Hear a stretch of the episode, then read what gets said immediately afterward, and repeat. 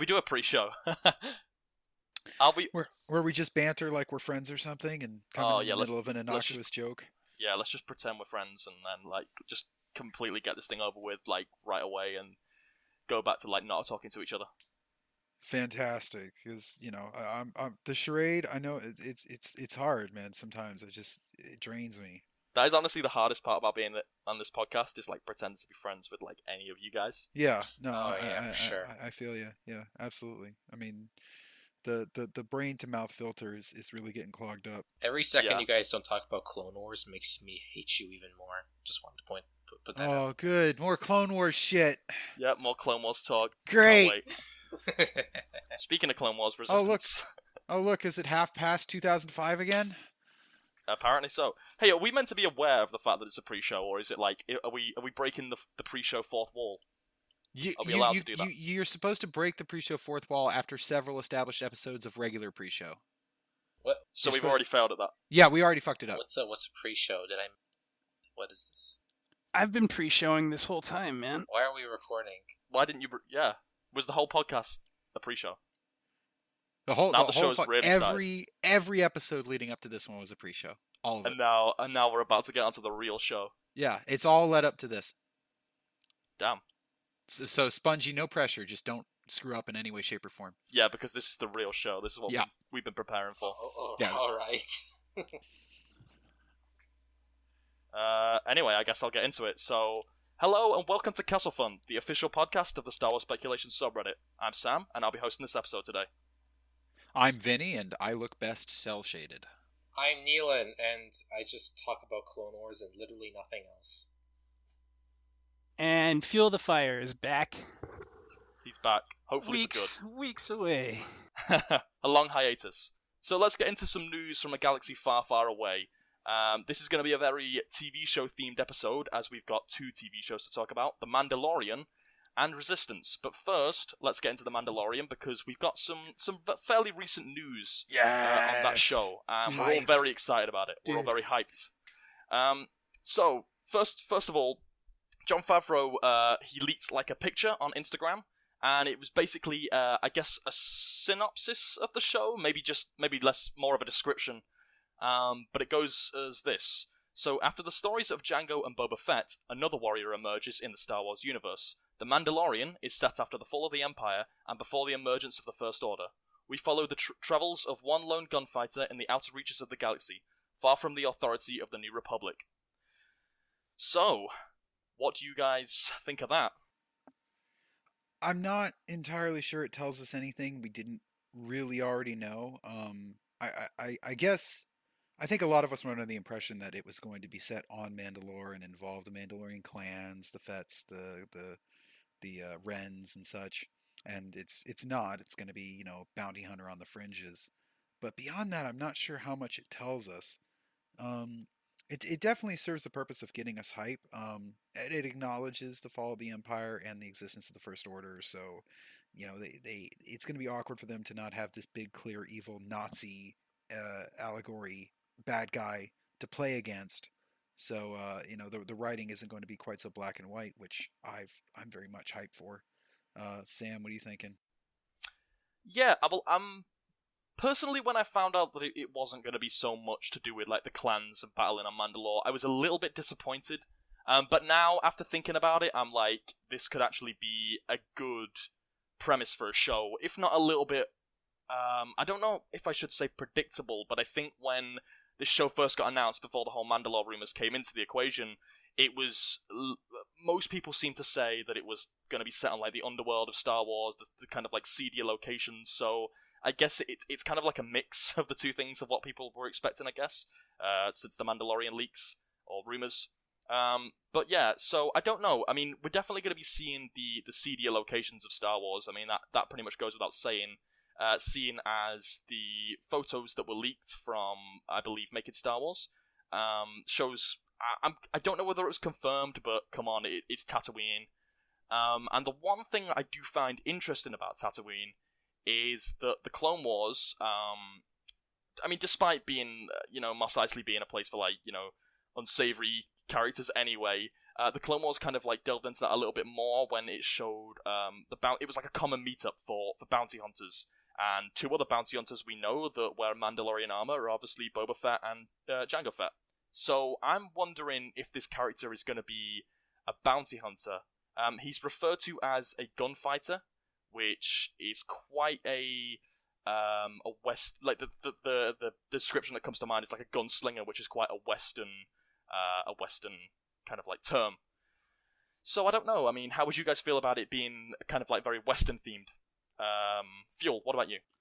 Oh, I'm ready to get weird with it, man. Uh, Weird. I, I, I think uh, it brings, uh, you know, an element we haven't seen, like you guys said, you know, just not having that authority figure. I think even just that statement alone says, you know, far from the authority of the New Republic. Uh, so, you know, that much tells you that it's not, you know, the Empire isn't really the threat in this situation. So, uh, you know, I, I, it makes me think back to the old EU books and even just looking, you know, at uh, the recent posting from uh, from Favre uh, of the rifle, you know, we're looking back at stuff coming back from the holiday special. Um, so, you know, I, I'm I'm excited to uh, see how out there they can get. Um, you know, not to step on anything, but there's directors, you know, a, a long list of directors, awesome directors that are set up for the show. So, you know, it's it's it's a good time. I think I think uh, I might be picking up that Disney subscription myself, but that's just me. For sure. Well, uh, I mean, we're we're all picking up that Disney subscription and, and watching the show through entirely legally means. I, I, Of I don't course. know why How you're else talking- would we watch it? Exactly. It's, you're talking like there's some other uh, other solution to that. I don't understand. Certainly not. No, I, pulled up those pictures you're talking about from making Star Wars, and it it, it screams Western to me. I, I I've seen I've I've been on a decent number of sets, and they've they've assembled one thoroughfare with uh, built up uh, structure faces on either side, just like you would see in a classic Western town where there is a dirt road and there is going to be a duel at high noon uh, uh, in the middle of the street. Some the buildings don't quite look like that tan stucco that we see on Tatooine. They look more stonish, like a gray. So I'm desperately, desperately hoping we're not going back to Tatooine. Um, and and and and hopefully I'm with we you aren't. there. Yeah, hopefully we aren't. Um, but man, I love the idea of, of, of heavy Western influences, like a, a Sergio Leone, uh, fistful of dollars, um, sort of feel. I, I, I think we're ready for that.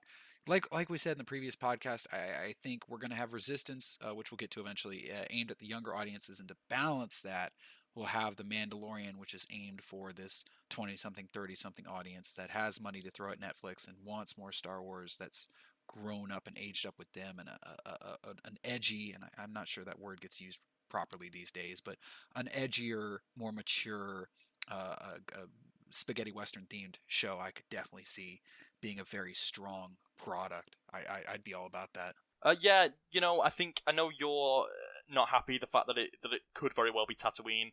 I'm pretty sure that um that Jawas were confirmed. I could be wrong about that. I, I read that in like a fleeting comment or article or something like that. I just vaguely remember Jawas being confirmed. So if it if that's true, I mean, I, I think it would make sense that it's Tatooine. Uh, I, I I personally, you know, I'm I'm always in favor of seeing new planets over like uh, returning planets um, more times than than not. But I mean, I guess Tatooine of all places. Um, I mean, whatever. Um, it it'll be cool. I guess it's where the the the, the films took started. Uh, the film started on Tatooine, so makes sense for the for the TV show to start there as well. I I guess. Um, Nealon, what do you think about all the Mandalorian information? Well, personally, I'm most like I'm leaning towards something involving crime. Like when you have Mandalorians, crime is always involved. So there's like, personally, I'm thinking this this uh, Mandalorian dude uh, might be might be some sort of mercenary, or maybe he's going to be like uh, some type of lone lone gunslinger, like trying to fight against the corruption in like this town. Overall, I'm expecting something like a much more smaller, uh, what's the word, smaller scaled sort of show. Because I've noticed Jon Favreau uh, tends to work on, you know smaller scaled stuff. Like if you've seen the movie Chef or The Lion King, um, so that's kind of what I'm leaning towards. I'm not, I'm not expecting anything like large scale or, huge, bombastic. Just something that's more focused on the characters. Uh, yeah. Um, yeah, I mean, I, I can definitely see where you're coming from there, Nealon. Uh, I think that I, you know, we are going to see something on a small small scale. Um, hopefully not too small though, because I'd like to see a little bit more, um, a little bit more outside stuff slowly come into play throughout like the seasons, because hopefully it's going to be a multi-season show. Um, I have no doubt. Um, the fact that he's a Mandalorian interests me. I would like to see some some more stuff about him being a Mandalorian. Maybe like season two, we could see him like going home to Mandalore, or or maybe like in some of the future seasons, or, or maybe even in season one. But I I kind of hope not. I hope I kind of hope that season one is just for like setting up the story, setting up the characters, setting up the main themes of the show.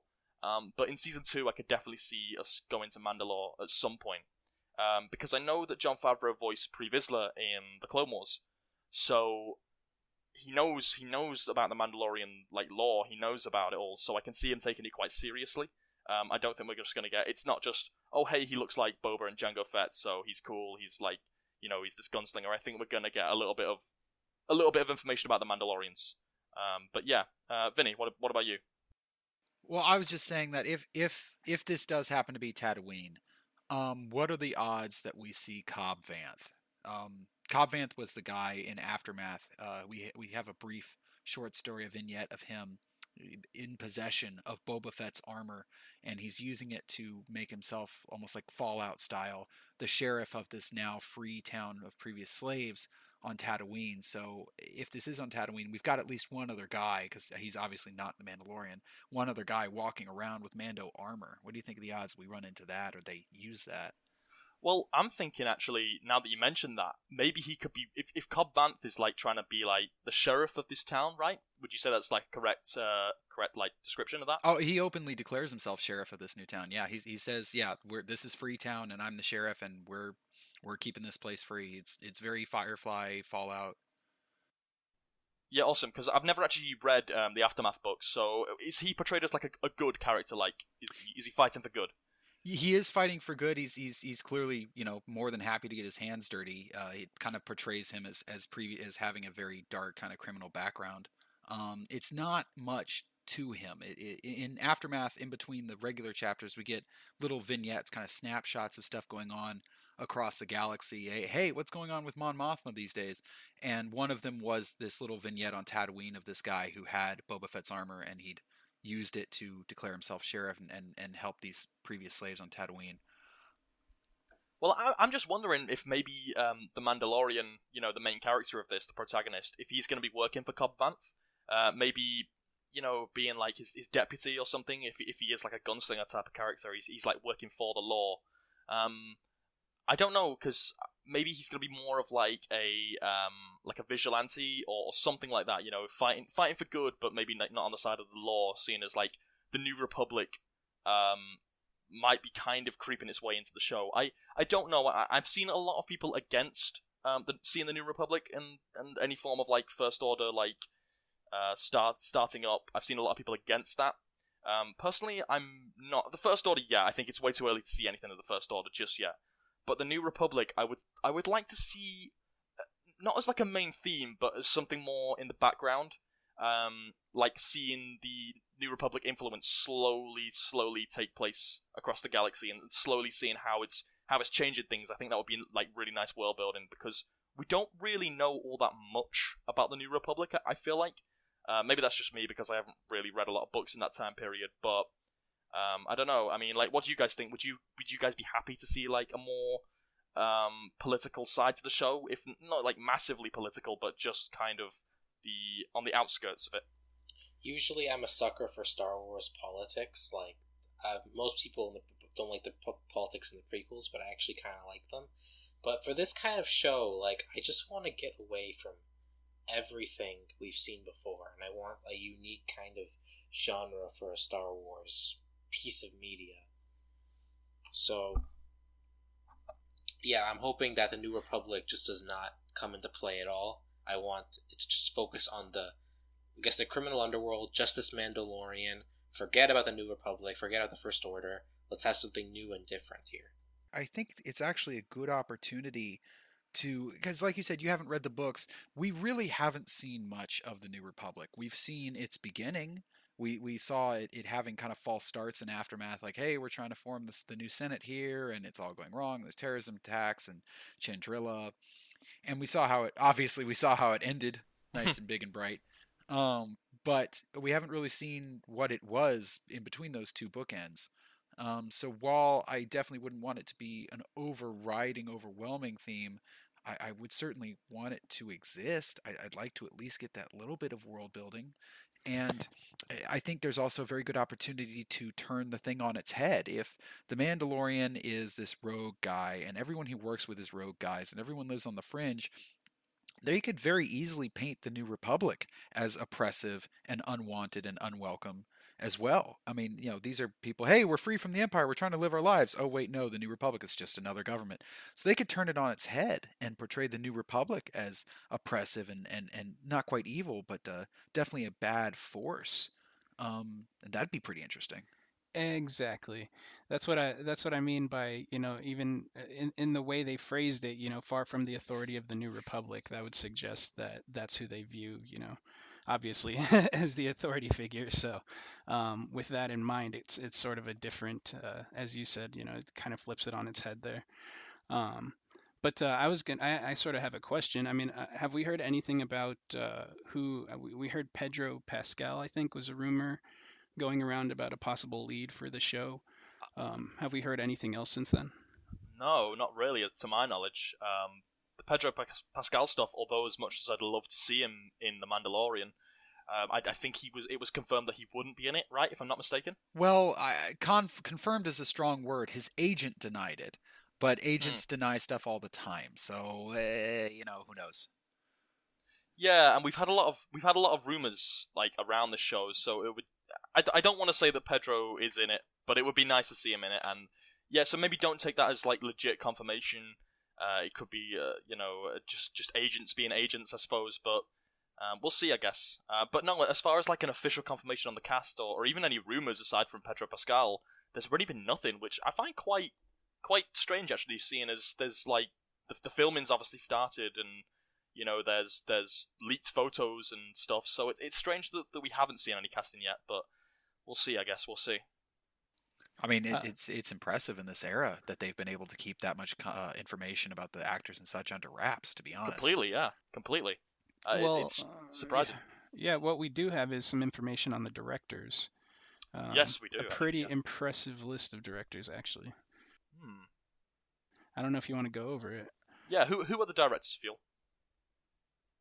Uh, looks like uh, we've got Dave Filoni. Uh, I don't know if you guys have heard of him. He's uh, pretty um, popular in the Star Wars. No, never I don't think of I've heard of him. Never actually, heard of him. Yeah. So did he? Uh, no, he did that one cartoon that sucks. What is that? Oh, Avatar: The Last Airbender. He he worked on that the first yeah, season. that's I it. That's it. Terrible. Oh yeah, that's such a terrible show. Yeah, definitely terribly written.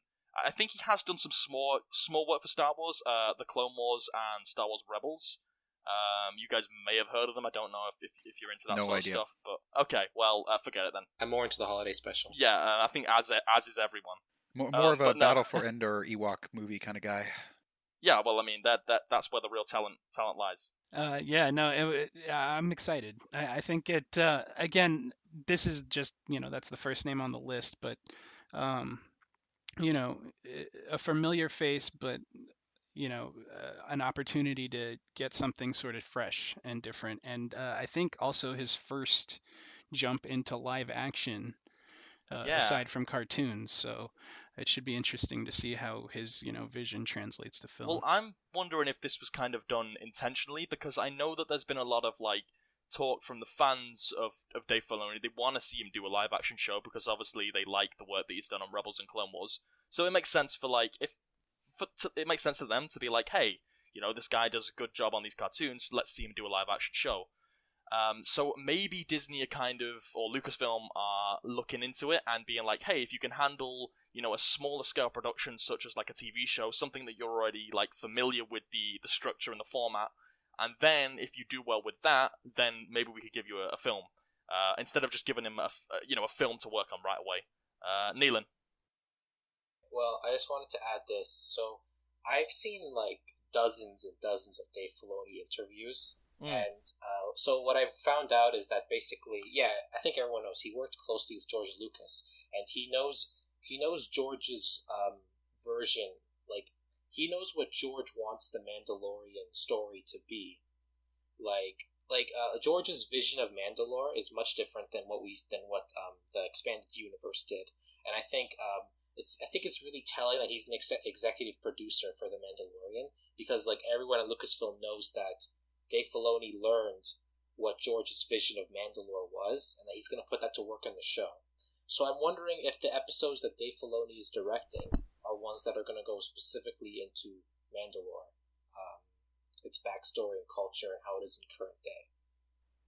Um, yeah, you, you say that about like Dave Filoni knowing George's um, plans for like the uh, Mandalorians and Mandalore and all that good stuff. Um, however, when we when we look at Rebels, um, there seems to be a lot of like retconning in terms of like what we saw in Clone Wars. Um, I don't I don't know like it's obviously not going straight to what Legends did with because obviously it was it, it was still quite different, but it it seems more towards that kind of uh, that kind of culture whereas the Clone Wars stuff, which was all obviously directly George Lucas, very very different. Um, and Rebels does not seem to be following that so much. It seems to be following much closer to Legends stuff. So I don't know. What about you, Vinny? What what do you think about it all? I, I you're completely right. Um, most of the content in the original canon for the Mandalorians was built out by an author named Karen Traviss, and um, her vision of Mandalore is very very similar to what we got in Rebels. The the clan, the warring, untrusting clans in their huts, in in not nearly as as an urban built up environment. Uh, Clone Wars is a depiction of, of Mandalore, which I think we discussed before, which I, I feel is like a, a light, a diet Coruscant, is not even close. It's, it's as far as possible from the this Mongolian warrior culture, of the Mandalorian. So, yeah, I, I think what Rebels did with it is much much closer to the old canon. And um, if if if Lucas's vision uh, for the Mandalorians is not uh, what we got in uh, in the old canon in the old Karen Traviss books, then it's not what we got in Rebels either. So there's there's some inconsistency going on there for sure. However, I will say that you know, canon by and large being taken quite seriously these days. You know, in trying to keep consistent to it. Uh, By most, most part. Yeah, by most, uh, bar a few. Um, it seems to be that you know I don't think they're gonna like throw everything George Lucas uh, did for Mandalore out the window. Darn. It seems it does seem to be. It's hard to explain, but the Rebels Mandalore seems to be like a deliberate contrast to what George Lucas set up. Um, very purposefully, like it's like, hey, you know, this is Mandalore. This isn't what we are. We're not like a peaceful culture. We're we're a culture of warriors and and you know and all that stuff. So I, I think that it maybe the stuff that George Lucas um, did do for Mandalore will be mentioned. It won't be completely thrown out the window in this new series. It'll just be like, yeah, we went through an era of peace. We don't, we didn't like it. Uh, we like the clans. We like the battles. So I don't know. Maybe, maybe we'll see like a conflict of, of those two uh, two sides. Well, Neil, and uh, tell me in Clone Wars, doesn't uh, Satine specifically say, "Hey, we we're trying this new peace thing. We're we're attempting to be more organized and more civil and political about things, and it's not really working out." Doesn't she say something along those lines at some point? Oh yeah, she talks about that like multiple times in the show. Um, I, and also like I'm gonna say that I think the clan thing is like, yeah, I don't think George ever intended for there to be clans at all. But I don't think it was ever specifically said in the Clone Wars that there couldn't be clans before, because I remember people uh, on Mandalore uh, said that like all of the warriors were exiled like long ago. So we can easily just like explain the clans and rebels as just being exiled warriors. So, yeah. Well, I think that makes a lot of sense because they're not actually like on Mandalore, are they? The, the stuff that's in Rebels isn't actually Mandalore. It is on like distant moons and Yeah. planets. It's uh, so Concord Dawn, wasn't it? Yeah, I think so. I don't know if that was like you know maybe that's where they were exiled to. Um, so yeah, I guess maybe we could see a difference. Maybe we could see some some of those exile warriors actually returning to Mandalore. I don't know. That's just all speculation and, and, and all that. But who knows? I mean, I certainly would like to see to see that stuff, like because I think that the Mandalorian culture was almost quite like medieval or ancient. Um, and then maybe Satine was like, she was like, let's get involved with like current society, guys. You know, this is this is getting stupid. Let's let's try and like move with the times. And then the rest of the Mandalorians were like, no, that's that's that's that's not how we do things. That's not how we like to do things. We are we're our own people. We we need to be this way. This is how we how we do things.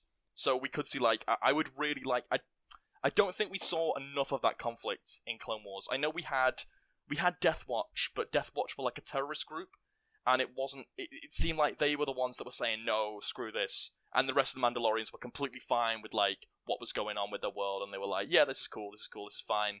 Whereas I would like to see a bit more of like a, a mixed kind of um, a mixed uh, reaction or or whatever to to the to that. So we'll see, we'll see. Hopefully, we get that in the show. I think, um, I well, yeah, and also I think they could actually go back and do that in the new Clone Wars episodes because we're, we're getting the Siege of Mandalore story arc. That's so that's true. like that's like our final opportunity to show that conflict. So I think there's still a chance. Mm, definitely. Uh, just just real quick, uh, question for you guys. Um, how much personally to you guys does Dave Filoni directing the first episode uh, increase the chances of Ahsoka either getting appearing live action or heavily name dropped? Well, she's already quite tied to Mandalore at the moment, anyway. That's Obviously what I'm not... thinking with season seven Mm. coming out. Yeah. Well, it's not. It's not even just so much season seven. I mean, that that aside, uh, at the end of Rebels, she was seen, you know, flying off with um, Sabine, who is obviously quite a important figure on Mandalore now. So I don't know. I think that I think that yeah, I, I whether or not we see her in the show in season one, um, because it's not. A, a, Dave Filoni seems to have his own like mini kind of continuity, if that makes sense. So to be honest with you, I'd find it more more likely she'll be on Resistance, um, which I know maybe some people won't like, but than than uh, Mandalore. I don't know, or the Mandalorian, because that seems like more like actually what Dave Filoni's working on rather than just helping out with the show and directing a few episodes and, and stuff. So I don't know, I don't know, but it would it would make sense for Ahsoka to be either heavily name dropped or actually make an appearance in. Yeah, I personally I would like it if um, this were sort of detached from honestly from all of the sort of uh, main saga. Um, uh, I I know we have obviously the same director, and this is maybe perhaps uh, an opportunity for him to sort of step in a new direction, uh, try Right. something new. You know what I mean? Definitely, yeah, I definitely agree. What about you, Nealon, the, the Clone Wars expert, the Clone Wars enthusiast of this podcast? Yeah, I'm I'm thinking not at all. We're not going to get a single reference to her whatsoever, um, and I'm Okay. actually I'm o- I'm okay with that because, like I said, I want to move away from all the things that we've seen before and go back to go to something new. But I mean, like I guess I could see like You mean like Tatooine? yeah yeah okay. Uh, a fresh take on Tatooine is what I'm really, you know, I think we're all we've all been waiting for. it, Oh, and yeah, it's no. about time. Oh man, I'm, It's I'm about clawing at the time. Tatooine posters on my wall. My Mos, Mos Espa postcards. Oh yeah, man. I mean, that's that's the cool thing about Star Wars is you can go back to you can go back to the same things and put a different spin on it. Just because you're going back to like familiar things doesn't mean you can't change it up a bit. So even though we are seeing Tatooine again, most likely, we can still do cool things with it. We can still see a little bit more insight into the world. You know, like the the, the kind of um, the the more crime related parts to it.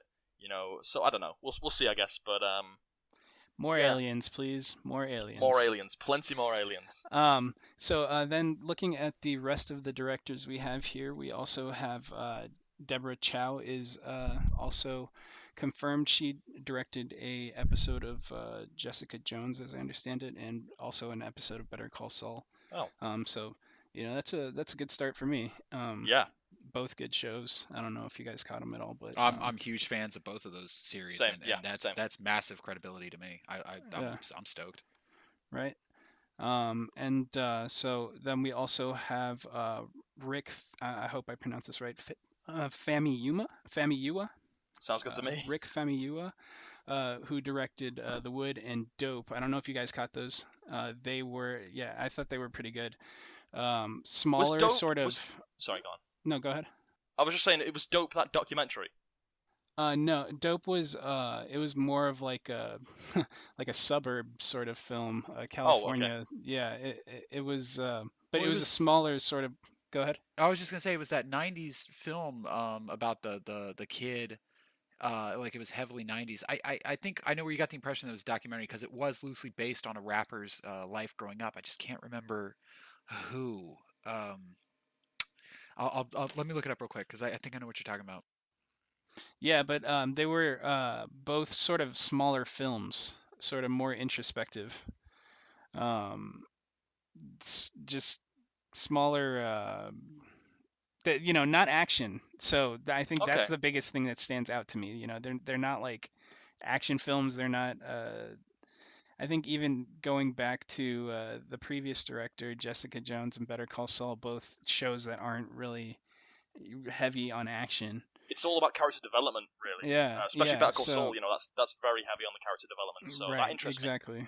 So um, it, it should be interesting to see sort of what direction. Even looking again, going back to Jon Favreau, uh, who you have a director who's sort of, I mean, I know he's producing, but you also have a director who's very. Uh, I don't know what the word would say, what, what, what words to use for it, but it's uh, more introspective, perhaps. Hmm. I think more more textured for sure. I mean, Yeah. the, the, the character More- development, More we got in- nuance. Yeah, that's a great word for it because that's what you get a Uh, lot out of, of Better Call Saul is those long, drawn out shots where at first it looks like nothing's happening, and then you look a little bit deeper and there's a lot of character development happening. Right, exactly, yeah. just name dropping pretty much. Bryce Dallas Howard will be uh, directing as well, and uh, then we also have a, another director that you guys may have heard of, uh, Taika Waititi, uh, will be directing yeah. as well, uh, who directed Thor Ragnarok. And also uh, What- What We we Do in the Shadows. Yes. and uh, and yeah, just uh, an interesting and bright talent to bring to the bring to the table. So The the one thing I did notice about, you know, uh, you know, uh, how do I san- tak- take how do I pronounce his name? Taika Waititi.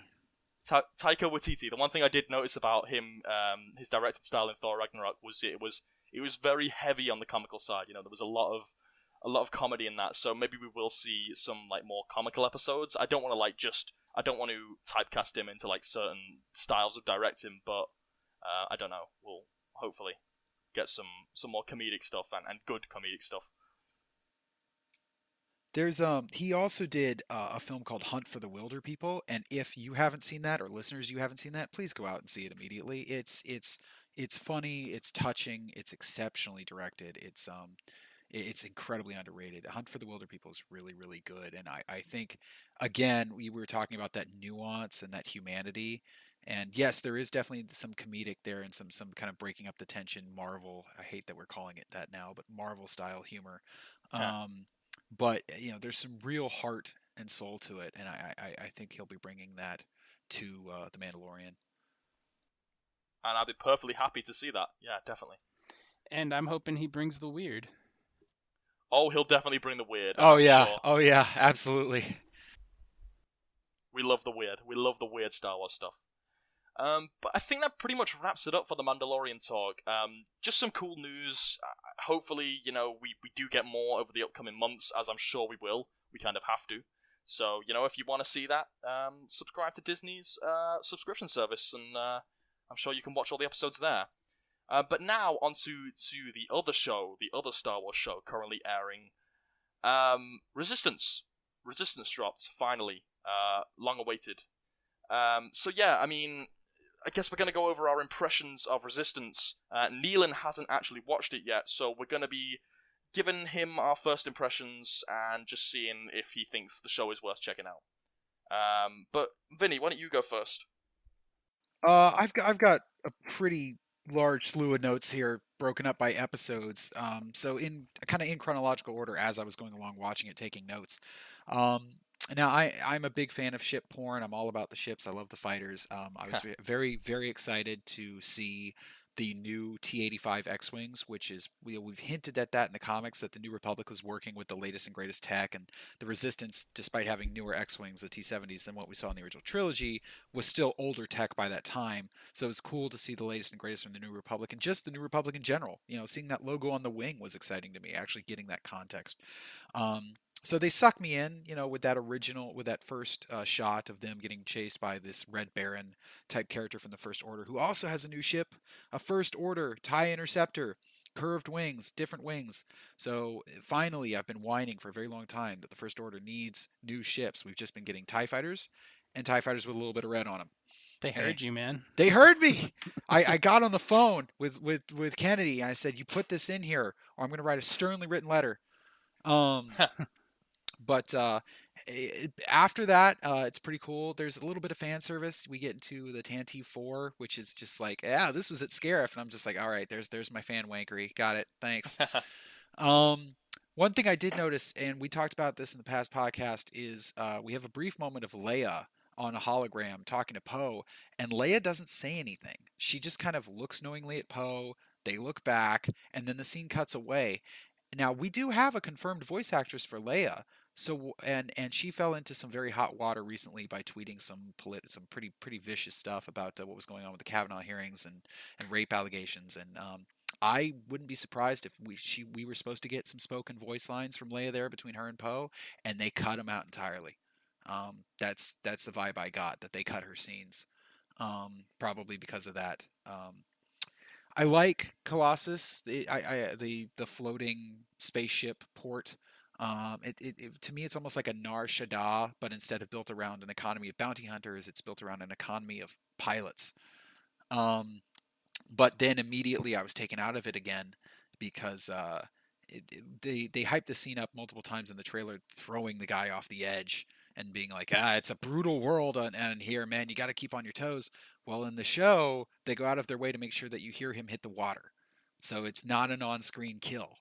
They go out of their way to go, don't worry, guys, he's okay. I don't know about that. Falling falling into the water from that height, I think that's pretty much concrete.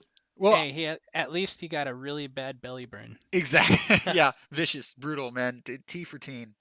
But um, so it it kind of took me out of it, and then immediately after that, there well, fairly soon after that, there's a bar fight. But the bar fight, no weapons get drawn, and a bunch of bottles get thrown around, but the bottles are plastic. Like there's no classic bottle breaking or anything like that. It just ends up looking like a food fight. So right out of the gate, I'm feeling okay. This is clearly aimed at a much younger audience. This is kind of what we were afraid of. Um, and then there's a lot of physical comedy, just so much physical comedy, arms flailing everywhere, people smacking into posts and tripping and falling, and eyebrows flailing everywhere like it's a DreamWorks production. And um, and and and to go along with that, the soundtrack. A- anytime there was a comedic scene, there's just like wah wah wah wah wah wah. it, it, it, honestly, it felt like Danny Elfman. Like it was just so overwhelming the, this comedic soundtrack. I just, oh man, chill out. Okay, we got it. we get it. We're supposed to be laughing now. Wait, yep. Okay, all right.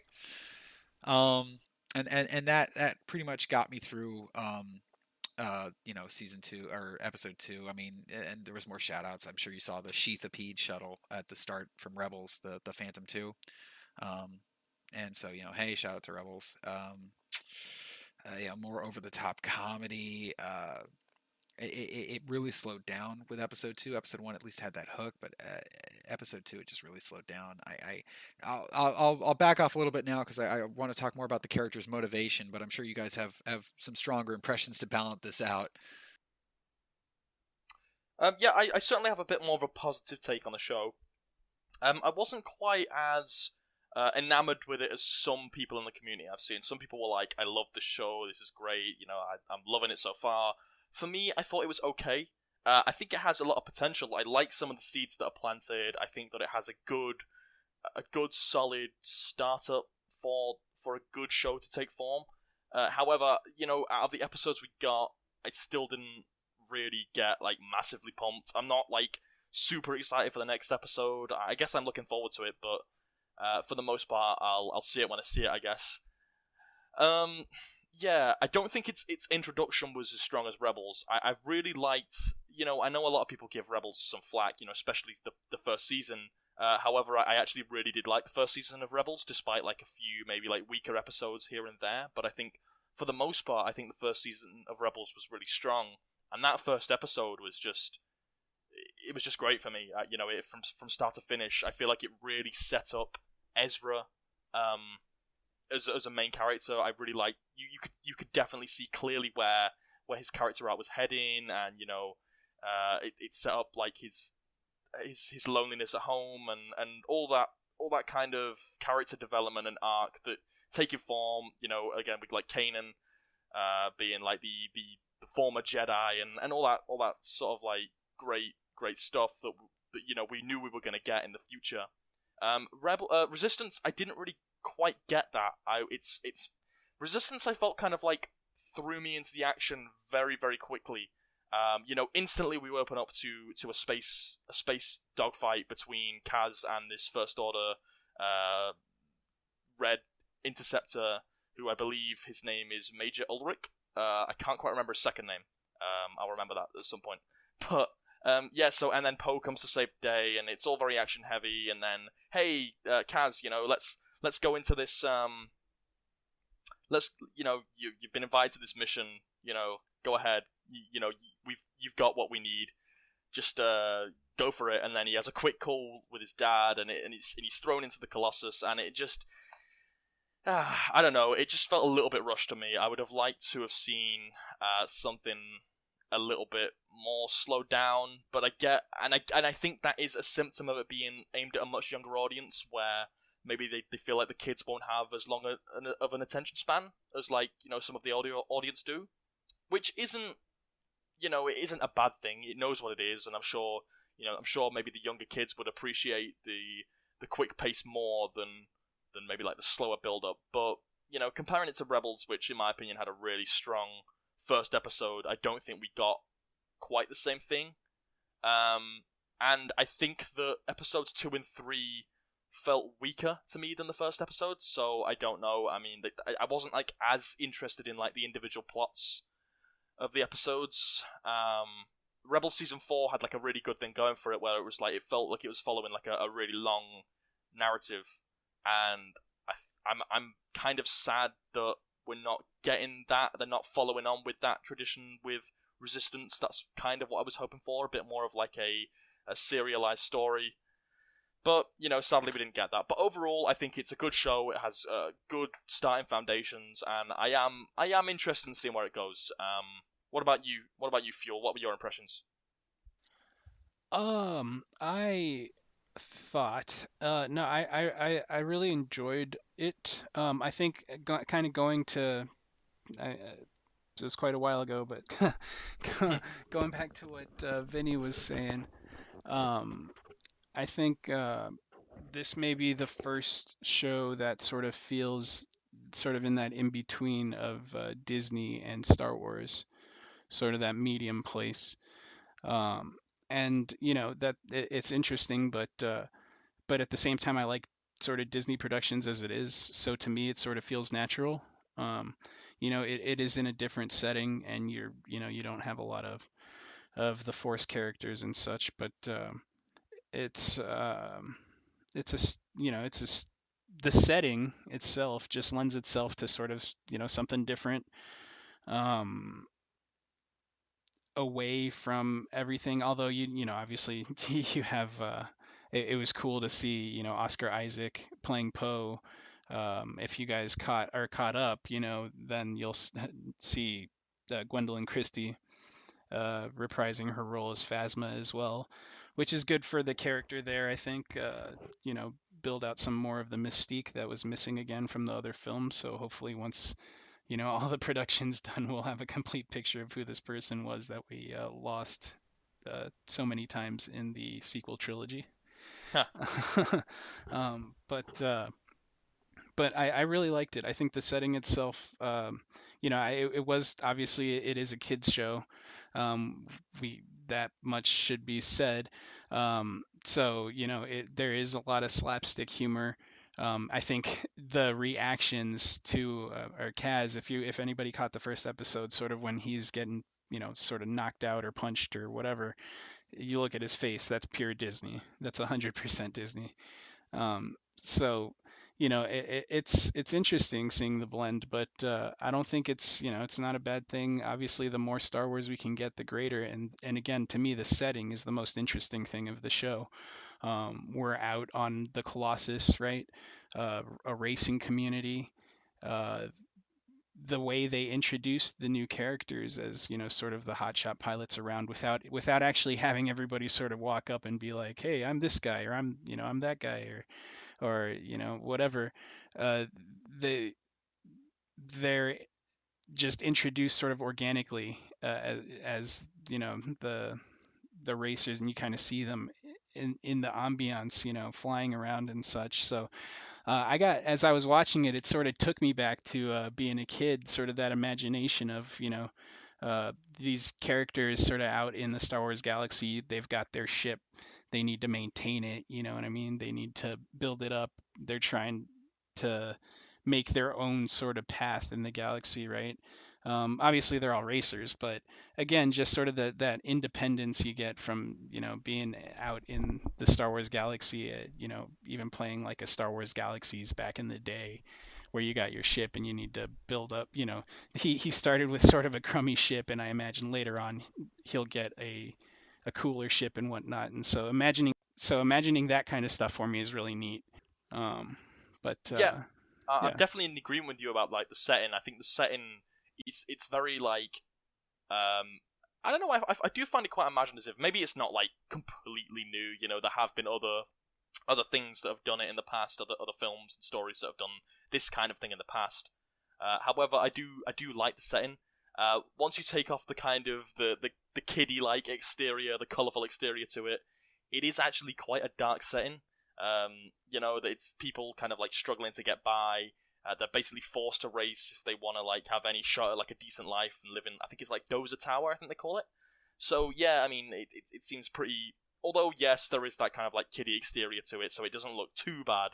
Um, I do think that you know once you take away that kind of like layer to it, you, you kind of see that it, it is actually um, oh, it, maybe not the nicest place to live. It's well, it's well dark, man. Uh, the female uh, Unkar Plunt uh, Plutt uh, woman was taking bets on who would squish Kaz's head first. Yeah, exactly. that's So, that's you know, I pretty mean- hardcore.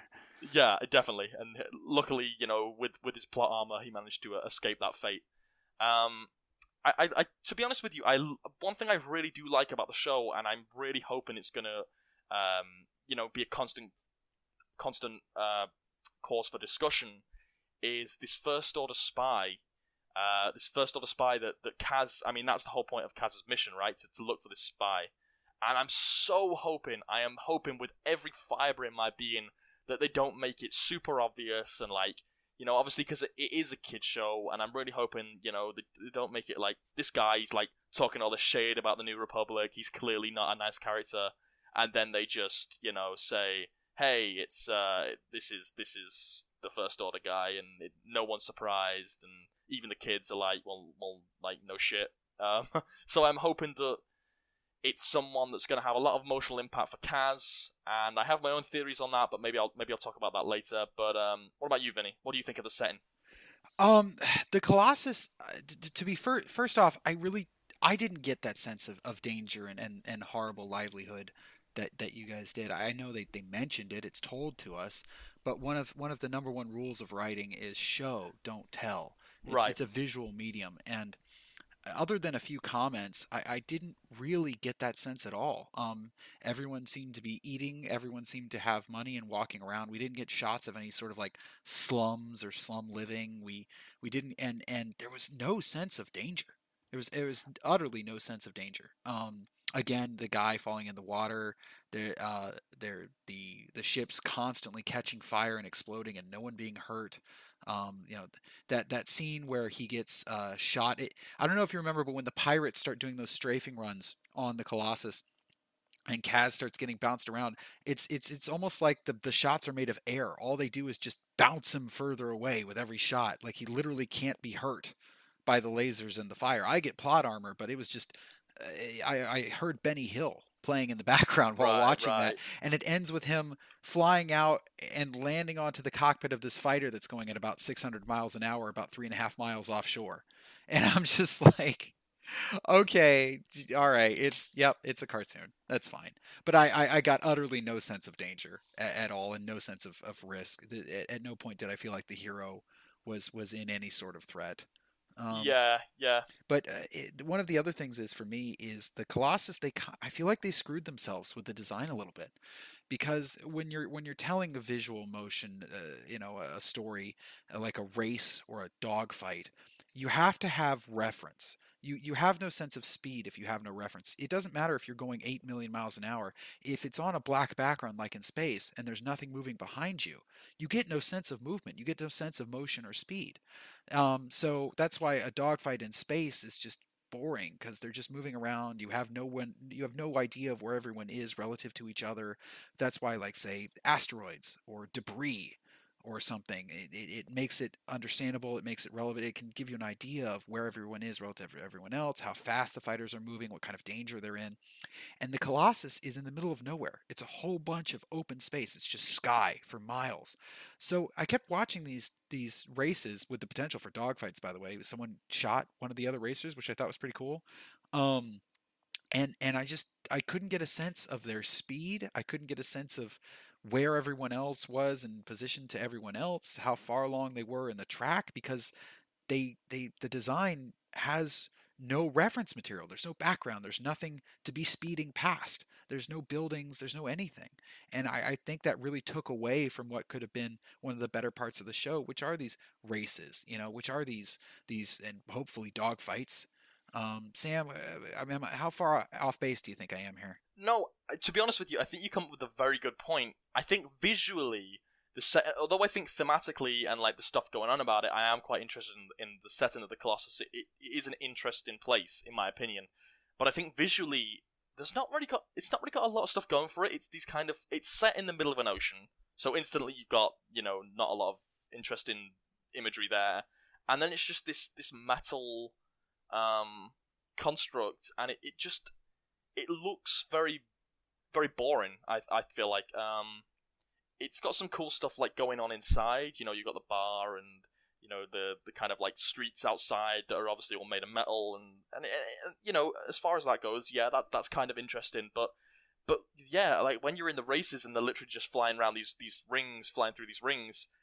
For me, it's not it's not doing a lot for me. I- I think you're right. I think that when when a show is all about races and then you've got such a boring setting for the races to actually take place, that's a massive drawback. So yeah, no, I, I agree with you on that. Uh, what about you, Fuel? What do you think? Do you do you visually um, the setting? What do you think? Well, um, I think it's uh, it's still a young show. Uh, we're just getting started, and uh, I would point you guys to one key piece of evidence, uh, or one one key thing that would sort of suggest that the story is going to take, you know, the characters places beyond sort of where we're at. Is that the show is called Star Wars Resistance, Right. um, so I wouldn't anticipate that you know a lot of the sort of large arcs of the of the story are going to take place on this small sort of uh, island uh, of metal. Um, it'll it'll probably be you know having them you know having them go off and doing missions in, in some you know and, at other locations and maybe this is sort of their home base and their cover I- for for what they're doing. You know, this is their job, right? Uh, they're, Sure. they're they're nine to five, and then they're sort of moonlighting as resistance members. I'm just I'm just worried because at the moment we only really have one resistance member, which is Kaz. So it's just Kaz being on the resistance, and he's and his goal is to try and find this first order spy. And we saw in Rebels, and I know a lot of people got a little bit annoyed with it on Rebels, where the whole entire first season literally only takes place on Lothal, and a lot of people were getting very bored of Lothal, and they wanted to see something more because it's set in this massive galaxy with a lot of cool places. And I'm just worried that I think, and I do think that the first season, by and large, is going to take place completely on Colossus, and yeah, I'm I'm a little bit worried about that. I'm I'm I'm worried that I might get bored with that setting pretty fast. Um, but we'll see. Hopefully, we do actually get some more settings, especially with like the First Order coming into play. But then you've even got like the First Order are like hiring pirates, so we're not even going to get them clashing with the First Order right away, which isn't necessarily a bad thing. Um, I just think that it it might take a little while for the show to actually fully kick off to its to its full potential in terms of like resistance, what it's named after, you know, resistance. So I don't know, uh, Vinny. No, and and that's that's perfectly reasonable in in that both Rebels and Clone Wars also took quite some time to get off the ground. I mean, on when I rewatch uh, Clone Wars, I regularly skip the first, if not first two seasons, just because they're really for me weak in both pacing and storytelling and ooh, hmm. art. Um, huh. So yeah, I, I, think it's perfectly reasonable to expect this show to get uh, stronger. There's a lot of potential here. Um, but uh, I, I think it could get a lot better, and I'm expecting it to get a lot better. That's pretty typical Dave Filoni. That you know you got to start out. He starts out a little bit slow. He doesn't um he doesn't tend to grab you in the first season or so. He doesn't play all his cards at once. Yeah, that's for sure. Yeah, that's a nicer way to put it. but I think that is is that necessary? I know no, I, it's very rare a show's first season is like outstanding and and you know the best one, and, and generally when that is the case, the the following seasons are never that great. But I don't know, like he's done, you know, it's like his third show for Star Wars. Like, it's also you also maybe... got to remember he's working on season seven of Clone Wars at the same time mm. he was working on this, and he was probably working on Mandalorian to some extent too. That's true. So That's so true. he's he's got three of these projects on his plate. Disney's pushing him to to be more. They're they're they're you know probably looking at, at moving him up in the company or at least having more hmm. influence mm. on the product. So um you know he might have been more hands off on this one. Sure, sure. Um, the art style is something that's quite high in high in uh, contention as well. Like a lot of people have been debating whether the art style's nice, whether it's bad. Um, what about you, Fuel? What what do you think of the art style? How how do you like it or dislike it? Uh, I think it's nice to get something different. Uh, you know, uh, we've had sort of that Clone Wars style, uh, sort of carried over to Rebels. Uh, you know, updated, uh, I guess you could say, for Rebels. Um, but uh, it's nice to have something that's just sort of different. I, I know that uh, I guess we're we're looking at a studio that did have some uh, part in doing the Clone Wars uh, previously, um, as well as what uh, Transformers Prime and and Tron Uprising. Um, but uh, but I you know the, it's I think one thing that's that stood out was that it looked uh, mm, remarkably better than I think the trailer looked. I don't know if the trailer was using something that wasn't finished yet, or if it was just that because it you know it was cutting so quickly, it, it was hard to sort of get a grasp of how the scenes would flow. But um, you get different angles. You know, um, I, I think the the intro sequence itself has some cockpit shots that are almost film like uh, in in the way that they're you know the angles that you're seeing uh, compared to to Clone Wars. So it's nice to see something different. Uh, I'm all for it. I um. I, I know I'm painting a picture here, but I'm going to fall on the other end of, of the spectrum on this one. I am really not a fan of the art style, and and one of my main reasons for that is it is in everything right now. I loved the individuality, uh, the u- uniqueness of the art style in the Clone Wars, and even more so Rebels, because I will mention it every freaking episode. I have a massive fan boner for Ralph McQuarrie's original art, and it was all over the place in both of those series.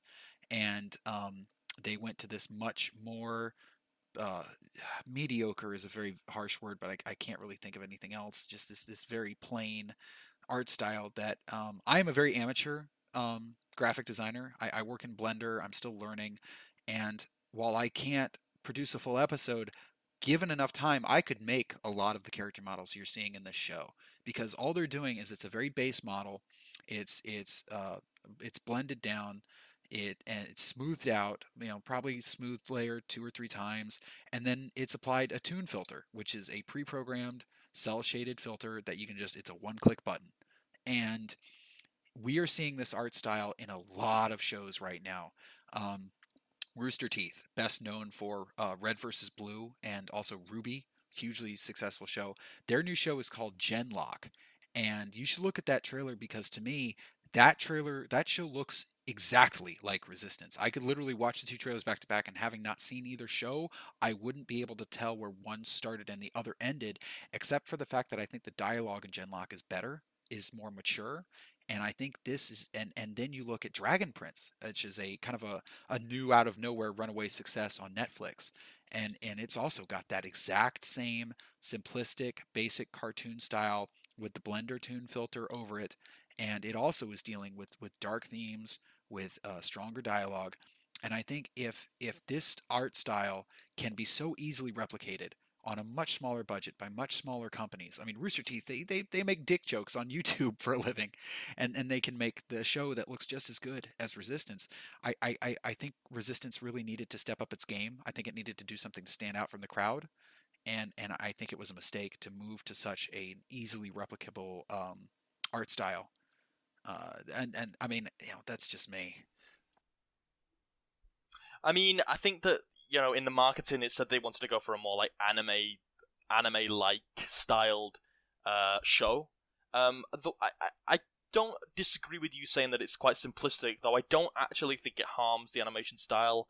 I think that I do quite like the, the, the clean, crisp nature of it. I'm not, you know, I don't really watch many cartoons really outside from Star Wars, so for me this isn't like as big of a deal because obviously you're getting quite quite aggravated because you're seeing it in so many so many cartoons. So I can understand from your perspective why you know you're like you're sick of this animation style. You want to see something different. For me, this is this is different because I haven't actually you know seen much of anything use this art style. Uh, and I think some of the shots, some of the shots that we're actually getting, um, looks look really great. Like I think some of you know some like they're really beautiful. I, I actually am in favor of the bright color palette. I I think it looks nice. Um, it's a bit, you know, in terms of the um, the grey setting. Yeah, you know, it's, it is what it is. But I think I like the bright colors, um, and I think that it works well for the show. And I think there, are, like I said, I think there's been some really beautiful shots. What if Resistance becomes better than Clone Wars and Rebels? Resistance better than Clone Wars? Maybe. Like I think I, I genuinely while I don't think it'll reach it, I think it genuinely could have potential, especially if they go with uh, what I'm currently theorizing. So I'm, I'm going to go into this a bit, and I, I could be completely off base, and I'm probably going to have tons of comments. Uh, well, implying our implying our podcast get tons of comments, but you know, uh, tons of comments saying how wrong I am and you know how I completely like misinterpret certain things. But hey ho, let's go. You don't you don't have um, to wait um, for YouTube for that. I can tell you you're wrong right now. I mean, go for it, mate. Yeah, go for it. So I think that the First Order spy could very well potentially be Yeager. Um, I think that I, there's just something about him. I think that when you when you do a twist like this, when you do, because I'm I'm assuming it's going to be a twist. I'm assuming that th- there's no point in sending this mysterious first order spy and then for it to be like completely like, oh hey, it's that character. No, you know, well we worked that one out.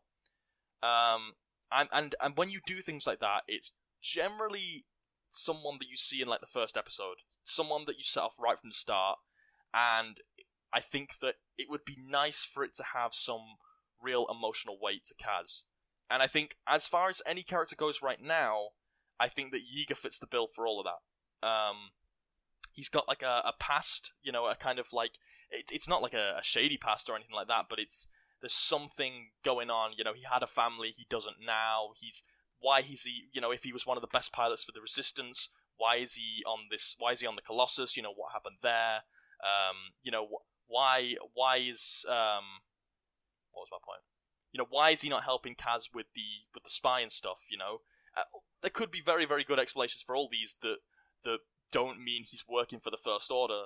However, I just think that would be a really cool twist because if we see Kaz really start to idolize uh, Yeager. And you know, obviously, we, we we know from the first episode that he says, you know, the new New Republic's my way of life. It's all I know. And if if he he's he's torn between his loyalty to to Yeager and his his um, loyalty also to the mission and Poe and the New, Republic. Um, and I think that could set up like a really really great like character building moment. Um, and I don't think for a second that if Yeager does turn out to be First Order, I don't think for a second that he is going to be like pure evil. I think there's going to be a very, very sympathetic reason as to why he's working for them.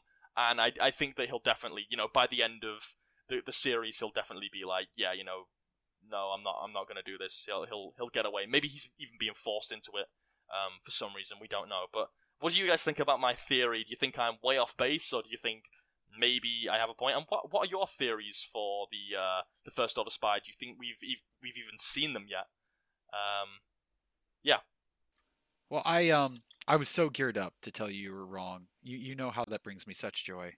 oh of course yeah Um, but no, I, I don't think you're wrong. In in, in Oh. fact, if anything, I, well, in shows like this, it, in in a, in a who done it classic who done it, you know, there's a there's a spy situation. Um, right I, it's always the least likely, most likable one, and uh, uh, Yeet has the uh, uh was it Yeager?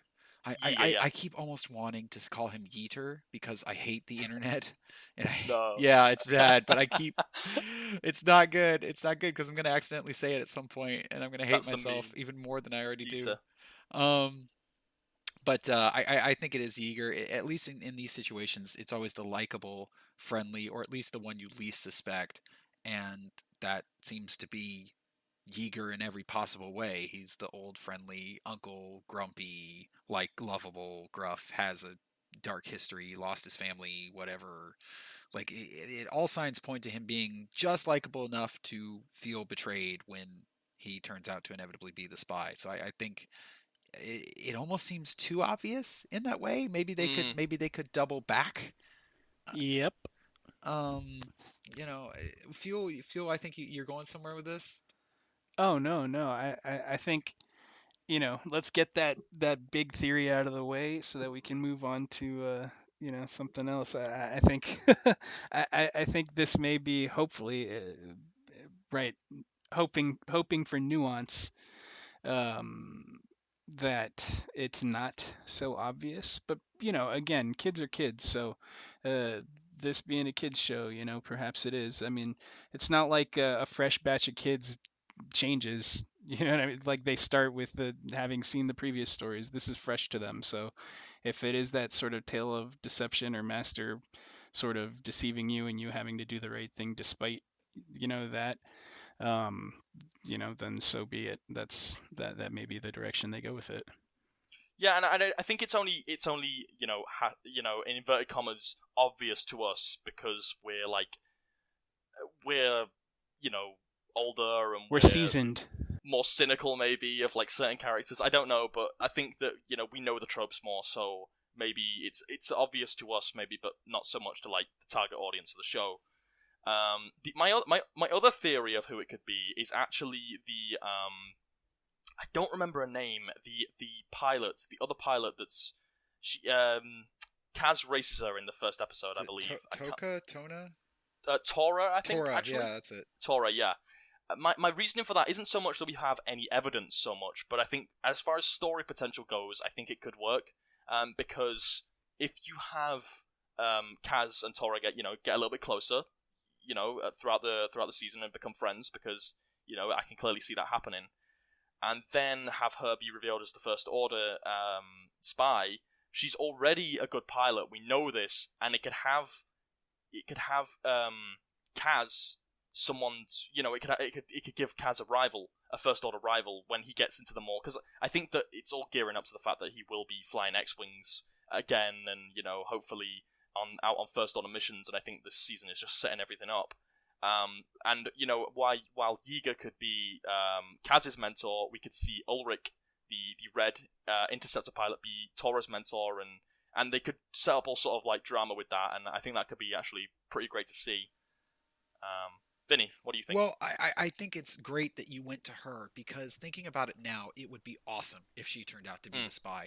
Because going into it, watching the trailers, I thought she was going to be the very typical, um, overly upbeat anime kind of yiffy type character, where it's just like, "Hey, it's gonna be all right, guys. We're gonna do it together. That was a good try." And instead, Right. she turned out to have this very dark sense of humor, and and and, and, and she yeah. turned out to actually be really kind of uh, sarcastic and she she had that Mm. upbeat attitude, but it was actually kind of dark.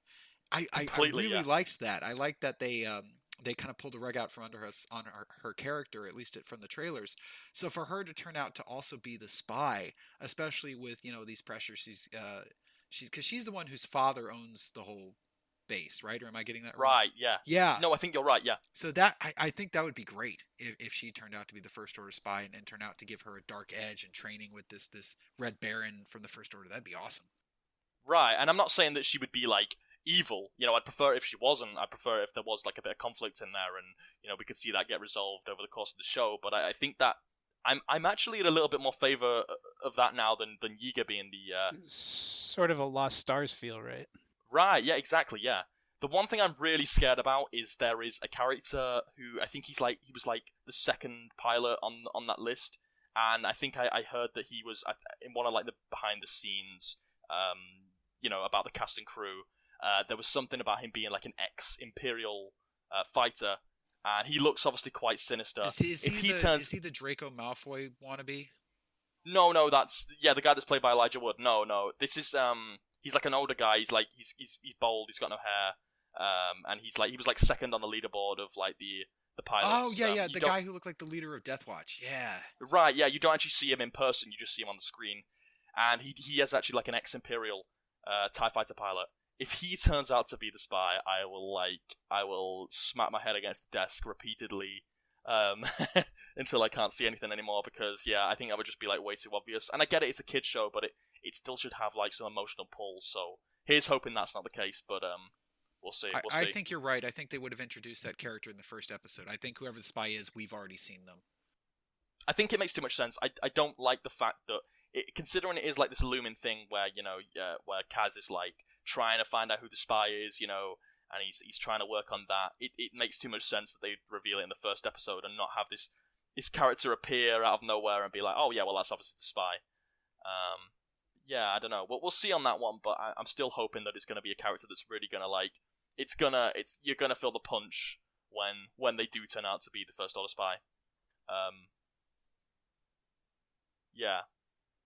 Um, I, I'm, I'm, I'm interested in this Elrik character, this, this, this red uh, interceptor pilot. I, I, I think he's cool. We don't really know much about him yet, but he, he, he, he just strikes me as like a cool character, and I, I am really excited to like, to like see him, um, actually like be more in the story. He seems more like the Kallus of the series, like, um, in terms of like the, the villain that's actually going to be out on the well, maybe not on, on the ground, but in the in the skies, maybe you know the one that's actually going to get involved, get his hands dirty.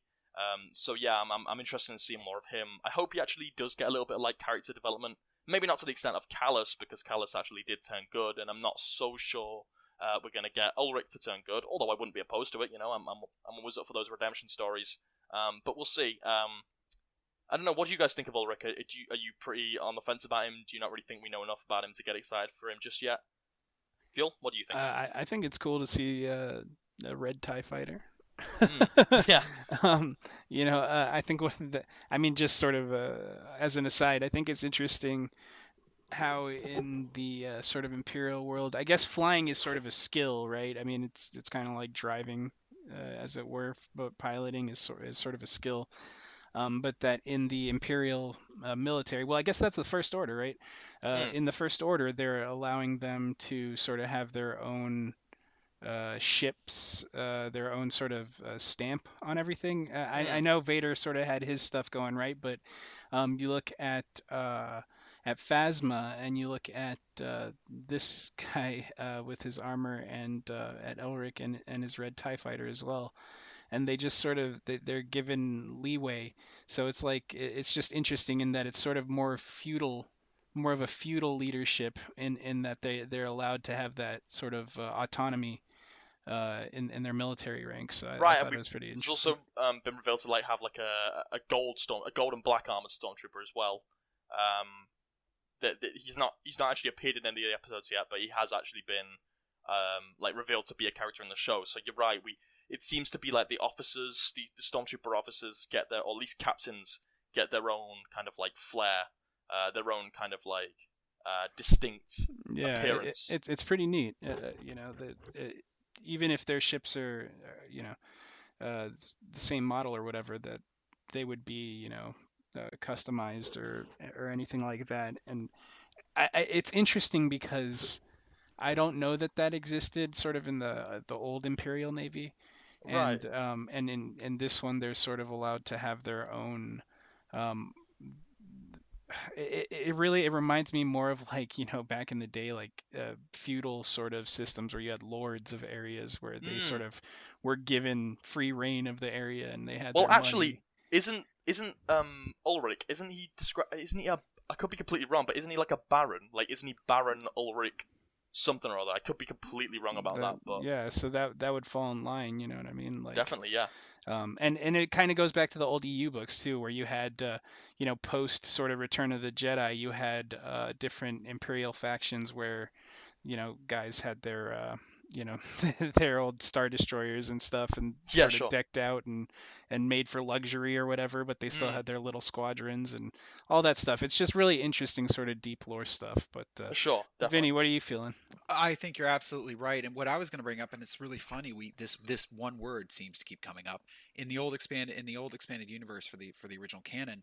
Baron Fel um, was considered the Red Baron. He was considered the the most ruthless and, and lethal of the Imperial pilots, and Ah, he was leader of a personal uh, elite fighter squadron called the 181st Fighter Wing, and they had bright red long blood stripes on their tie interceptors. interesting. Yeah, is this, is starting to sound a little familiar? definitely. Yeah, it's uh, it, it's definitely giving that vibe to me. Um, so yeah, and, and and like you said in the in the old canon, uh, there was a lot more ship customization that went on. Um, when Rogue Squadron uh, left the New Republic, so they could secretly go take back Coruscant, they each pilot got to customize their own X-wing and go crazy on it. So yeah, they they they they, they went bonkers on the, the custom paint jobs in in the old EU, which I loved personally. Um, Mm. But yeah, I, I- I think you're right about the Baron title. I think that he's drawing a lot of influence from Baron Fel, um, from the old canon right down to the, the red custom interceptor. Um, so I, I think there's a lot of influence there for sure. Definitely. Yeah, and, and I think it takes me back to just sort of that, you know, childhood imagination where, you know, again, going back to just sort of the mundaneness of the racing area even, you know, they they may be spaceships or uh, race ships. I don't know if there's a distinction sort of for what they're piloting right now. Um, but the customization side of stuff in the Star Wars universe, um, I could always I, I will mention it any chance I get, but Star Wars Galaxies the old game you know just the uh, the level of detail you know you you you upgrade your you know your your lasers you upgrade your your missiles your shields your hyperdrive your you know everything. So uh, just that sort of imagination that it brings to the table uh, i love it. I love it. That's what when i when i refer to the setting of the show that's kind of what i mean Yeah, I, I absolutely hear you.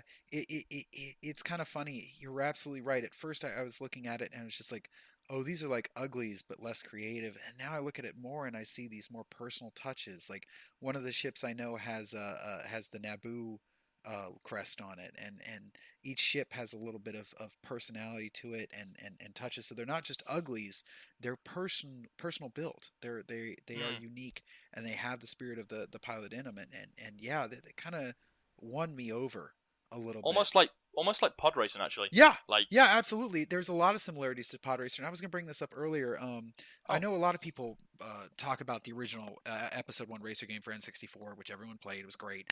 There was a sequel um, called Racer Revenge for PS2 that was yes, incredibly, I played that. Yeah, incredibly Yes, underrated, sir. incredibly underrated, really fun. it was Um, great. Oh yeah, and the settings for that were fantastic. Like there was one where you're like flying through the lava under the planet of Sullust. Ah, yeah. And then there's Yeah. one where you're where you're in zero G underwater uh, in Mon Cal, I think it was. And I, I'd love for this racing setting to have those crazy settings in uh, like we saw in the pod racing games. That'd be awesome. Mm. Yeah if they like had a season or something you know what i mean like a racing circuit as yes, yes. um, if they you know if that were part of it because I, I don't know what direction they're going you know being star wars resistance you know does he does he start gathering pilots there where he's at that sort of join his cause or is you know are, are some of them already secret resistance members and you know what i mean all of that is sort of left to left out in the open obviously at this point but yeah, uh, maybe maybe his art. Because one thing I do actually like about it so far is he's not. You know, I was really expecting him to like first episode. He'll he'll like prove himself as like an ace pilot, and he'll instantly become one of them. I'm glad they've not gone that route. I'm glad they've they've given him like a little bit of like you know more of like a mechanic role for now. But then obviously you know he's he's a skill pilot. He's gonna he's to get his chance to fly in fly in a ship and and and prove himself worthy as as a as a great pilot.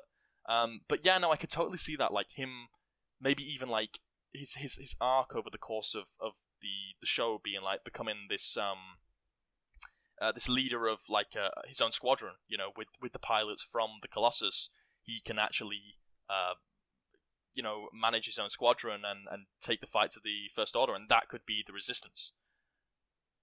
Uh, I, I I totally agree because you have a character that's sort of coming from a place of like you know he I mean he I wouldn't say luxury but right he he was sort of his father had plans for him as it were right and, he which sort is another of thing I did actually like about the show. I, I liked that we we're getting a little bit about um, his backstory and his father, and and I like the fact that he wasn't just from this kind of like this old, um, you know, the classic kind of farm boy. Um, yeah or or really bad circumstances like right, you know, exactly, yeah. doesn't know you know where he comes from and all of that He's, he's from a quite privileged uh, right background. right he's coming from a place where he had uh, other options and so you know it, for his character to sort of take this uh, you know at, at first he may have just sort of joined poe's cause just for the sort of you know the the allure and like a um, rebellion against his father who like right. I mean that that's that is actually why he you know I mean okay he was interested in it beforehand but you can clearly see him make up his mind when his you know when his his, his father's like you know uh, I provided everything for you and, and it's almost like a, a rebellion thing which is quite like a uh, not necessarily the wrong thing to do but it's quite like a, a juvenile uh, childish you know reason to to join a a militia group. So I'm hoping that you know we actually see him take it start to take it like more seriously as the season like progresses and be like no, this is actually for a cause. I want to fight for this, um, and so on and so forth. I, I thought I thought it was great that his background wasn't just came from nothing, nowhere, dirt poor farmer, slave, whatever, that Right. had it fall into their lap, that fate conspired to bring this person here. I'm really glad they didn't go with it. He has drive. Yes, he gets shot down easily. I thought it was a little bit silly that he had that moment of, man, I can't do anything right. Like crisis of confidence barely two episodes in. But but overall, I, I thought it was really good that he's a character who knows what he wants, stepped up, went for it, and didn't have fate have to, or the force, have to hand it to him on a silver platter. Like, here's the Millennium Falcon. Here's your father's lightsaber. Here's the only guy in the entire universe who knows your family backstory and will guide you to, like, no, no. He's like, I want to be a pilot. Dad, piss off. I, I want this. yeah, I want to be part of the own resistance. I like that Yeah. a lot. Speaking of his dad, um, during the conversation with his dad, they went out of their way to kind of scramble him, and Poe was just like, "We have to scramble the message," and so you conveniently can't see his dad. And I, I thought that was kind of weird. I felt if me too. if the dad isn't an important character, then they would have just given us a generic looking dude who just looks like him but older, I guess. But being hidden, maybe they're going out of their way to say that this is going to be a reveal later. Yeah, I almost I almost agree with you because um that was my initial impression when they were like, "Oh, we're gonna have to scramble a signal," because you you generally you, he, they did they didn't have to do that. Do you know what I mean? They didn't have to scramble what he looked like, which does lead to lead me to believe that there is a little bit of um you know. But then I, I heard the guy's voice, and obviously I'm assuming he has the same surname as his as his son, which is uh Giono, right, or Xiono, something like that. Um, and I, I can't really think of who that could possibly be. Like that that was what was, was stuck in, in my head. Like I couldn't think who it could be. So I don't know. Does anyone have any ideas? Does anyone have any correct theories of, of who Kaz's dad could be? Man, I don't know. I, I I'm thinking about that last name. Um, s- Ezra. Ezra. If there Ezra it had is. a we real did it. change We of cracked the voice, case. maybe I would be down with that. I, but I, it it would be really cool. I, I think it would be really cool. It just, I don't think it really fits Ezra's character because his dad comes off as a tight ass. He's just like, a, well, he's a senator. He's a senator. yeah, so. and, and and I feel like Ezra would be like, "You bet, son. Go on your adventure. Go hop in that ship and and and grab yourself a girl and and and go racing." And I, I feel like Ezra, if he were a dad, would be cooler, for lack of a better term. Yeah, yeah, yeah. Um, but I don't know. I, I really don't know. Unless it's his, his dad, because obviously we saw in if anyone's read Bloodlines, there was a very interesting thing about like certain senators were actually like conspiring against the New Republic, and they were like funneling money into the First Order. I don't know. I don't know why they'd feel the need to hide the appearance of his dad. Yeah, I, Um, don't, I don't know either. but I, the New Republic um, is an official organization. They they have big bright blue logos on all their sh- stuff. I I don't. I I really don't know why they would need to hide that. Yeah, unless he like feels the need to like get dressed up in his first order uh, appearance, and he was like, "Oh damn," you know. Your dad actually asked us to scramble this. yeah, we don't know why. We don't. We didn't need to, but he was. He was We heard it. We heard a young on it. woman's voice in the background. She seemed to be giggling. We don't know. It was weird. maybe, maybe that's that's all that happened. Um, but I don't know. Yeah, I, I did find it a little bit strange that that his uh, appearance was scrambled. You know what I thought was interesting, and this is just sort of random, um, had occurred to me. Um, you know, his father, the, at least right now, doesn't seem to be anybody from the universe or the established canon that we know, right? Um, so hopefully it's not anything like force related or anything Mm. like no, that. please you know what no. I mean? Please no. Um, but but Yeah. going back to the show, I, I thought what was interesting, um, you know, this guy, uh, I think some I, I- there's some references like I don't know where I read it that said, you know, they may or may not have the Force, right? Um, that's of course everybody, right, in the galaxy. Um, but there was one small uh, small part there where. Um, in the second episode where the Neimoidian is about to take off and he's talking into his little recorder and he drops it into that crack uh, in the hangar and uh, and you know Kaz goes to reach down to pick it up and you know he's trying to reach because he has to grab it really quick so that they don't see him grabbing it and then the droid I think that's what it is right so they don't see him Yeah, grabbing it BB-8. BB-8. Yeah. Yeah, that's it. Yeah. and and so uh, BB-8, I think it's BB-8, yeah, right, uh, reaches down and grabs it for him, and that's sort of that spot where you know traditionally perhaps uh, a Force character might just I was sort of so expecting him to like know, use the force and like yeah whoosh. force it to himself, but you had the droid sort of jumping in and doing it for him. So Right, hopefully exactly. you know he doesn't have Force powers later on. Um, BB-8 and 's this Force is sensitive. yeah, BB-8's not Force sensitive, but is his sort of you know what I mean that um, that foil for those situations. Right. Yeah. Yeah. I think I think I can see that. Um, does anyone else before we move on because we're running a little bit like over here.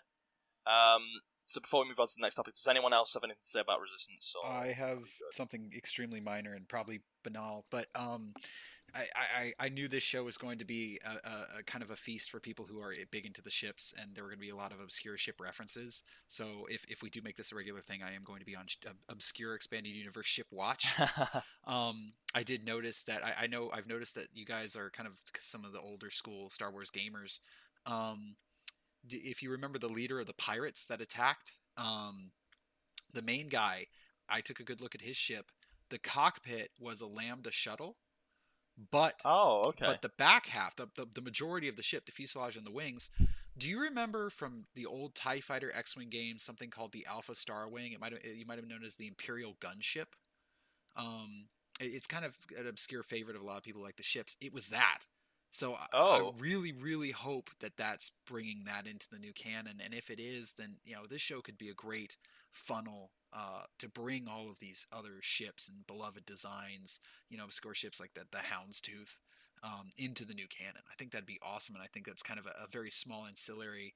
Like it would be smooth fan service. It's it's fan And- service. and- that's Sure. not in your face.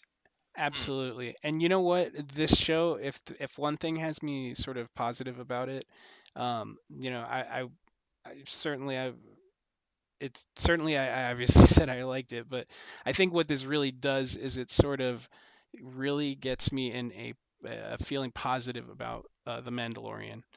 Um, again, going to film, um, but we got some of it in Han Solo uh, with you know the uh, the sabacc uh, the sabacc uh, scenes, um, you know, that sort of seedy underworld um, where you get sort of some of the so some of the more nuanced in-universe details that we got back in the EU books that you might catch, you know, in an off-hand sentence here or there in one of the books. Uh, that sort of stuff being brought, you know, onto screen. So uh, I think it's really, really cool from that side of things. Right, definitely. So, Nealon, after after hearing us uh, go on and on about Resistance, do you think it's going to be a show that you're going to check out, or do you think maybe you, know you're going to be like, maybe nah, this isn't for me? Yeah. I think I'll check it out, but not at the Hmm. moment. The way you guys make it sound, the way you guys make it sound like doesn't like make it sound urgent Right. to watch. I got other shows to watch on my plate currently.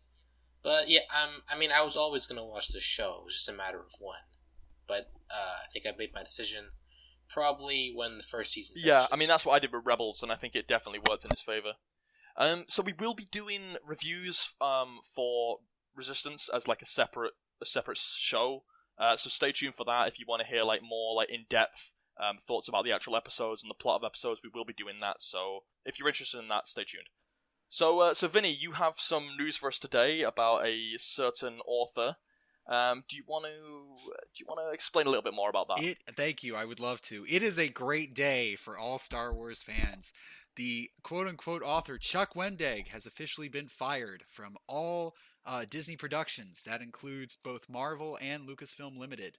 He uh, he got the message today from his editor over at Marvel, uh, where he was doing some work on a couple comics, that his tweets had become quote too vulgar um, and that he was being let go from not just Marvel but also LFL, which would be his Star Wars projects. He apparently had a second run on the Vader comic planned uh, uh, called Shadow of Vader, and he had another unannounced book planned, which I didn't even know. I don't think anyone had even announced that yet. Um, for those who don't know, Chuck Wendig did the uh, Aftermath trilogy, which I'm not speaking for everyone, but just a, a general consensus seemed to be it was received very poorly.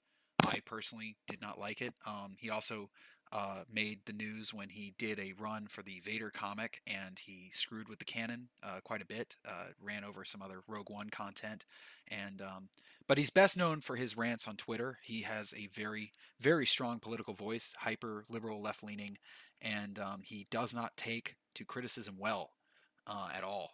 Uh, a, a lot of people who read his books and went, "Wow, these books aren't very good."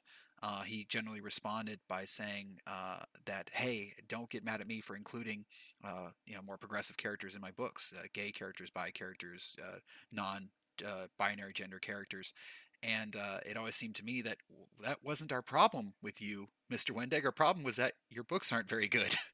yeah, I definitely didn't see anyone complaining about the last shot when they when uh what's what's the author's name for the last shot? Jose, oh, Jose Older, was it? Yeah, yeah, and and you're at yeah. that's where I was going to go next. The non-binary gender pilot. Right, and I didn't see. I haven't seen anyone, you know, massively complain about the that, you know, that story. So I don't think it comes down to these these progressive characters coming into the mix. I, I think it, it comes down to the, the story being badly written. yeah, and, uh, you're absolutely right. And um and, and I'm gonna use he just because the audiobook that I read it was voiced by a guy. Um, so that's what he looked male in my head. But sure. that non-binary gender character, I thought he was very cool. He um he saved Han and Lando multiple times. He turned out hmm. to be uh, this badass secret New Republic agent. I thought it, it was very cool and I uh, it was never my problem. And I so Chuck Wendig then when he was uh, fired from Lucasfilm, he went to the Twitterverse and said, "This is a victory for the bullies. This is a victory for the bad guys everywhere," and uh, just went on and on. And um, as as we like to say in sports, he didn't just take the L, you know. Right.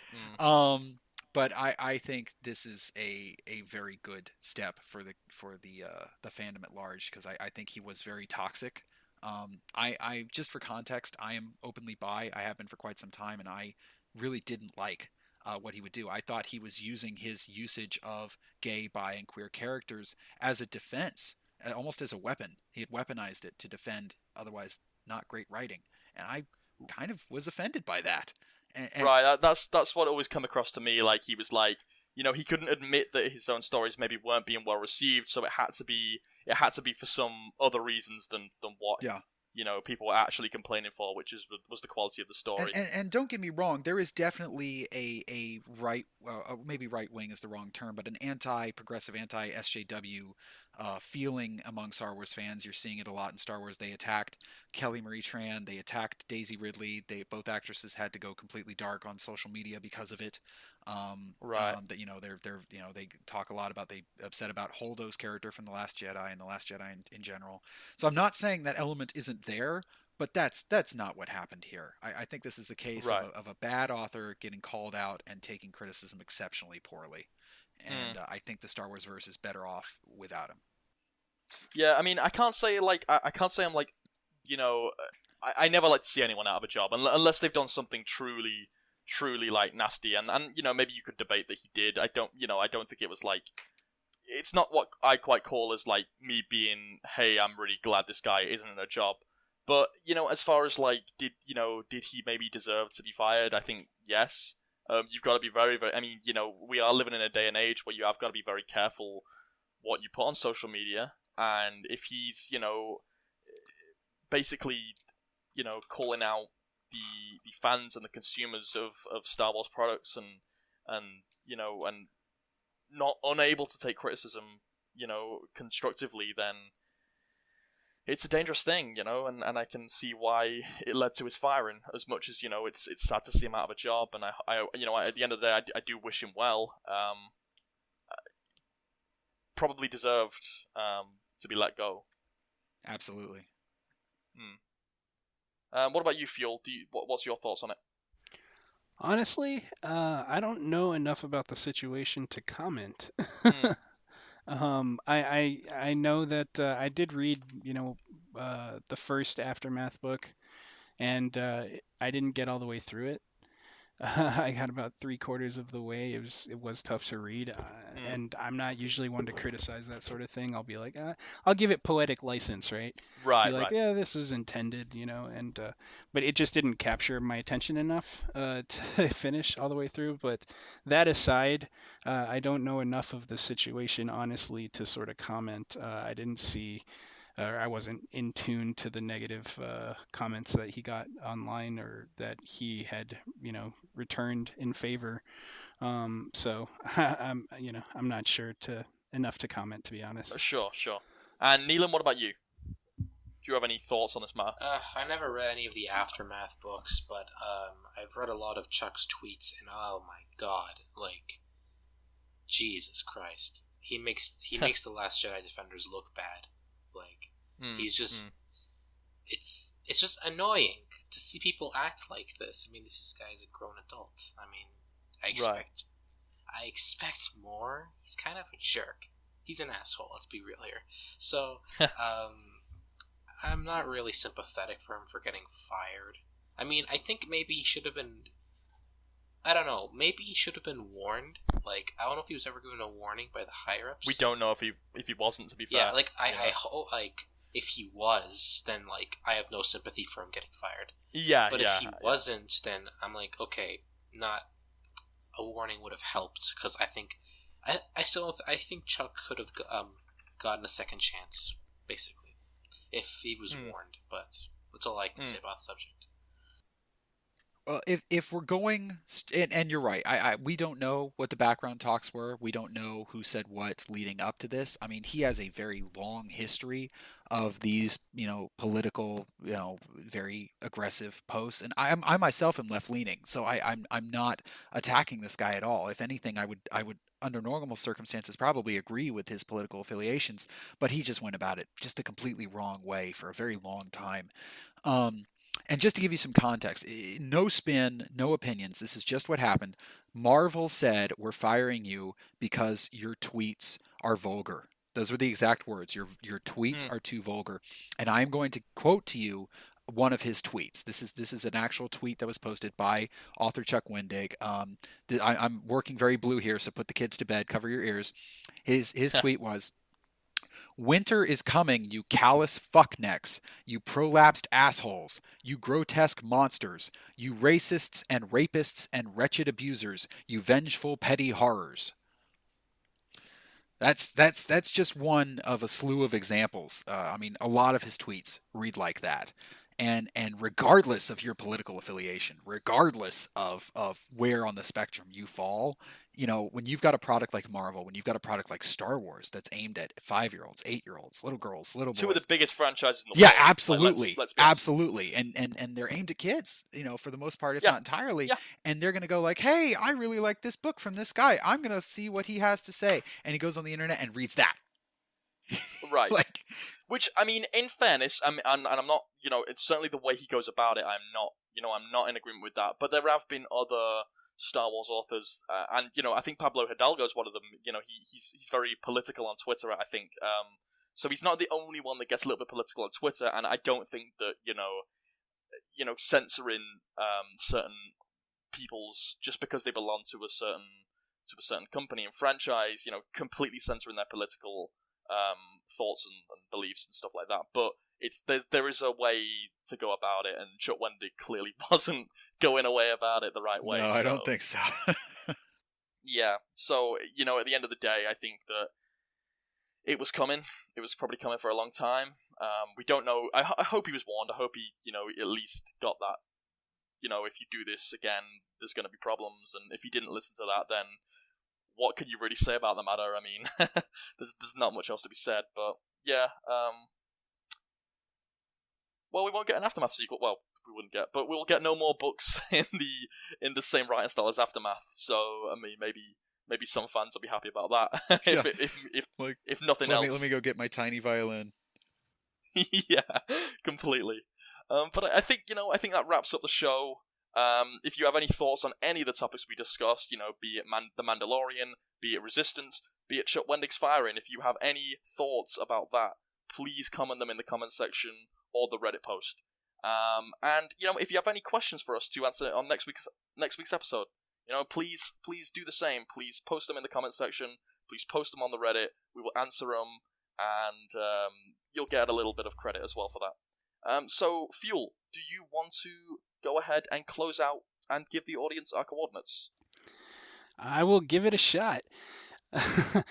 if you liked what you heard, hop a lift down to level 1313, the seedy underbelly of the internet known as Reddit. Uh, you can find us on r slash Star Wars speculation. Be sure to check us out on YouTube as Kessel Fun Podcast, where you can subscribe to us and click the little bell to be first to know when the new episodes are up. And uh, you know, if you enjoyed the episode, feel free to uh, to give us a like, or you will give us a like. Uh, we're also available on SoundCloud, Pocket Cast, and iTunes as Kessel Fun Podcast. If you have questions for us or topics you'd like for us to hear uh, about or uh, cover on the show, uh, hit us up on Twitter at Kessel Fun. See you around, kid.